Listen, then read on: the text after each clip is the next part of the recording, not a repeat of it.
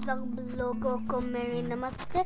आज हम अपनी योग की कहानियों में ए, हम एक और मज़ेदार कहानी सुनते हैं। अभी पापा आप सुनाओ। हम्म आज कौन सी सा कहानी सुन रहे हैं हम? अम, अम, हंस। हंस हंस। किसका? किसका? हंस किसका? हम्म तो आज की कहानी है हंस किसका? ये कहानी है सिद्धार्थ गौतम की।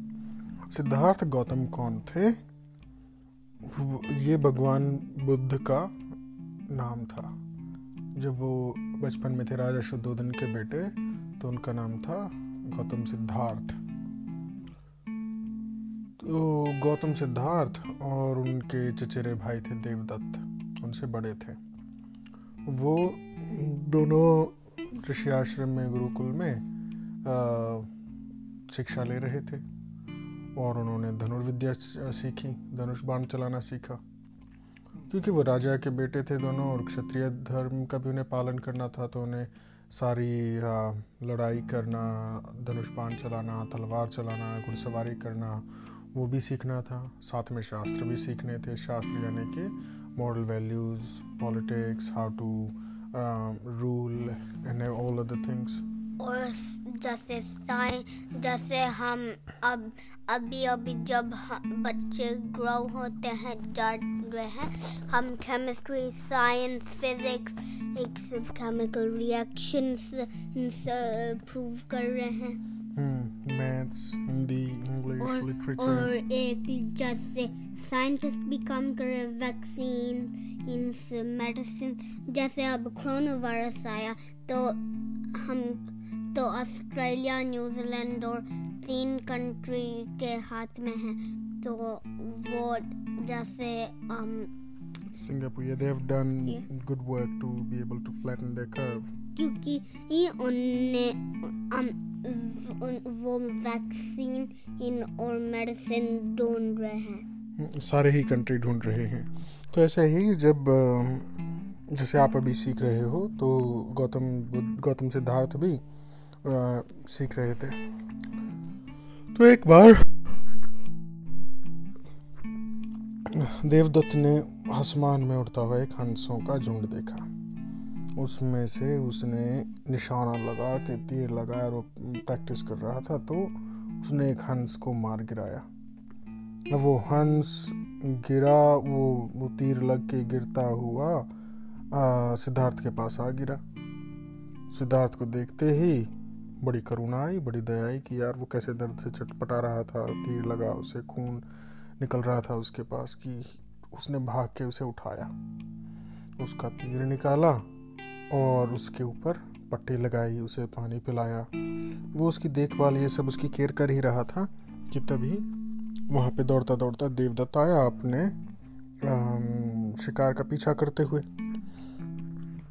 तो बोलता है कि शिकार, ये तो हंस तो मेरा है। छोड़ो इसे। देवदत्त बोला, ओ, सिद्धार्थ बोला, नहीं, ये हंस तो मेरा है। अरे, तुम्हारा कैसे हुआ? देवदत्त ने कहा, इसको तो मैंने मारा है। और सिद्धार्थ बोलता है, लेकिन ये मेरी शरण में आया है और मैंने इसे बचाया है। तो अब ये मेरा हुआ। देवदत्त बोलता है कि, तुम क्षत्रिय धर्म भूल रहे हो। आखेट करना, आखेट यानी शिकार।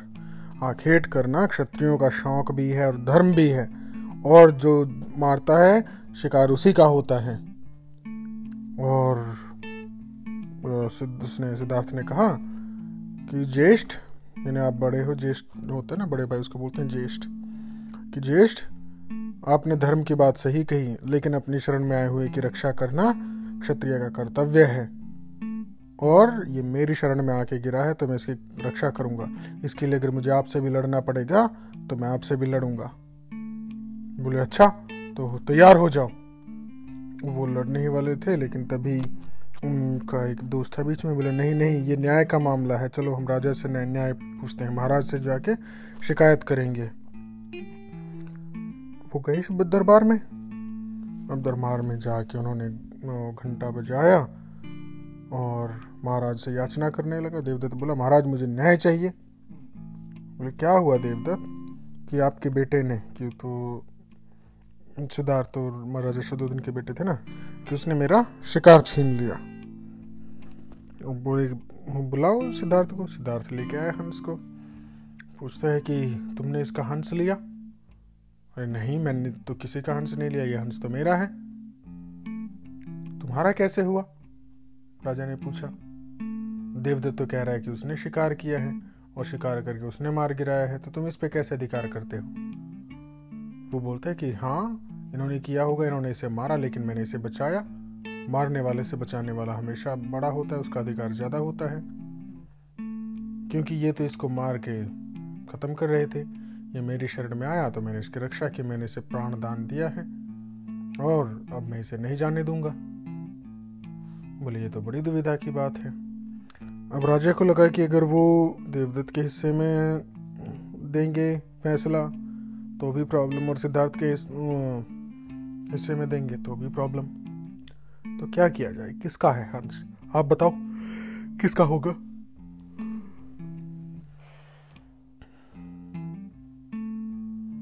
एक अपने धर्म की बात कह रहा है कि उसका क्षत्रिय धर्म और उसने शिकार किया है। एक कह रहा है कि उसने उसका कर्तव्य, क्षत्रिय कर्तव्य निभाया कि बचाया है उसे। तो पहले हम उस तो राजा ने ये पूछा वो उनके गुरु को कि गुरु, आप बताओ किसका हंस है? फिर गुरु ने बोला हाँ ये तो सिर्फ़ मैं नहीं कर सकता, लेकिन हंस को ही करना पड़ेगा। हाँ तो जो उनके कुलगुरु थे, कुलगुरु ने भी कहा कि इसका फैसला क्यों ना हम ये हंस पे ही छोड़ देते हैं। इसका फैसला हम नहीं कर सकते कि हंस ही खुद ही चूज़ कर लेगा कि वो किसके पास जाना चाहता है और किसका है। उन्होंने देवदत्त के हाथ से सिद्धार्थ के हाथ से हंस लिया और उस हंस को थोड़ी दूर ज़मीन पे छोड़ दिया। अब हंस जाने लगा कि उसने देखा कि देवदत्त ने तो उसे तीर मारा था, उसे याद आया। तो वो तो एकदम से डर सा गया। चिल्लाने लगा, तभी उसने सिद्धार्थ को देखा। उसे याद आया कि कैसे उसने उसके ऊपर पट्टी लगाई थी, उसका तीर निकाला था, उसे पानी पिलाया था, उसे गोद में उठाया। And he made him comfortable and safe तो हंस चल के किसके पास गया? देवदत्त। नहीं सिद्धार्थ। सिद्धार्थ। सिद्धार्थ के पास गया। तो गौतम सिद्धार्थ के पास और फिर राजा ने कुलगुरु ने कहा कि फैसला हो चुका है। हंस सिद्धार्थ का हुआ। तो इस कहानी से हमें ये सीखने को मिलता है कि कभी कभी आप अपनी करुणा से अपने प्यार से और अपने एफर्ट से भी किसी का दिल जीत लेते हो। और मारने वाले से बचाने वाला हमेशा बड़ा होता है। और अपने कर्तव्य के लिए अगर आपको बुराई से लड़ना भी पड़े तो आपको लड़ना चाहिए। चलो, ये हुई आज की स्टोरी गुड नाइट